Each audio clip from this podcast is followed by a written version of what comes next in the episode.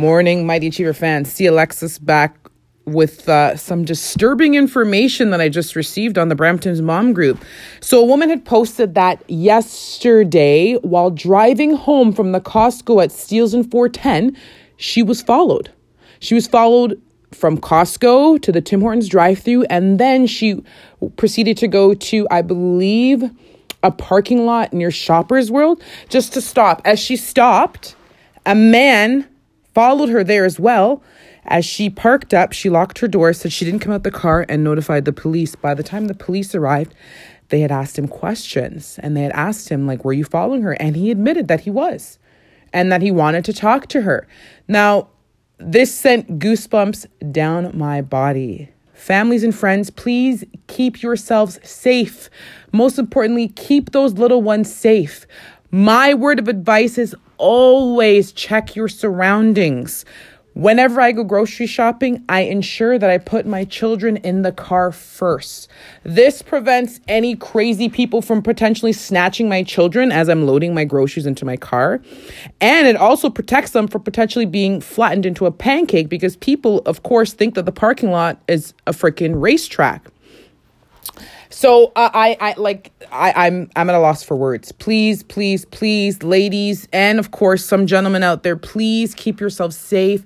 Check behind you, check in front of you. I'm so glad this mom was so vigilant and did the right thing by, you know, parking up and calling the police because who would have known what could have happened? What if she drove home and he followed her home and now he knows where she lives?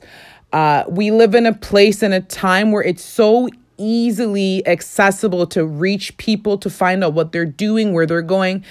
People love to put their stat in their statuses, their location, the time, the date, the place. We need to be mindful of what we're doing. This world is crazy. Crazy, crazy, crazy. I just want to repeat again, please, families and friends, check your surroundings, ensure your children are safe.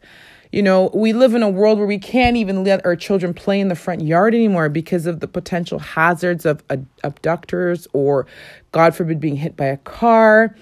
Keep your eyes open. If your children are walking home from school, please Go in groups. I am so blessed that we have a strong, strong neighborhood presence here where I live, and all the children walk together in a group of probably 10 or 12. We have a phenomenal father who goes every morning and ensures that all the children are dropped off safely and picked up safely. Please, once again, check your surroundings, lock your doors. You know, if you have cameras outside your property, ensure that they're working. If you have a dash cam, you know, ensure that it's working as well.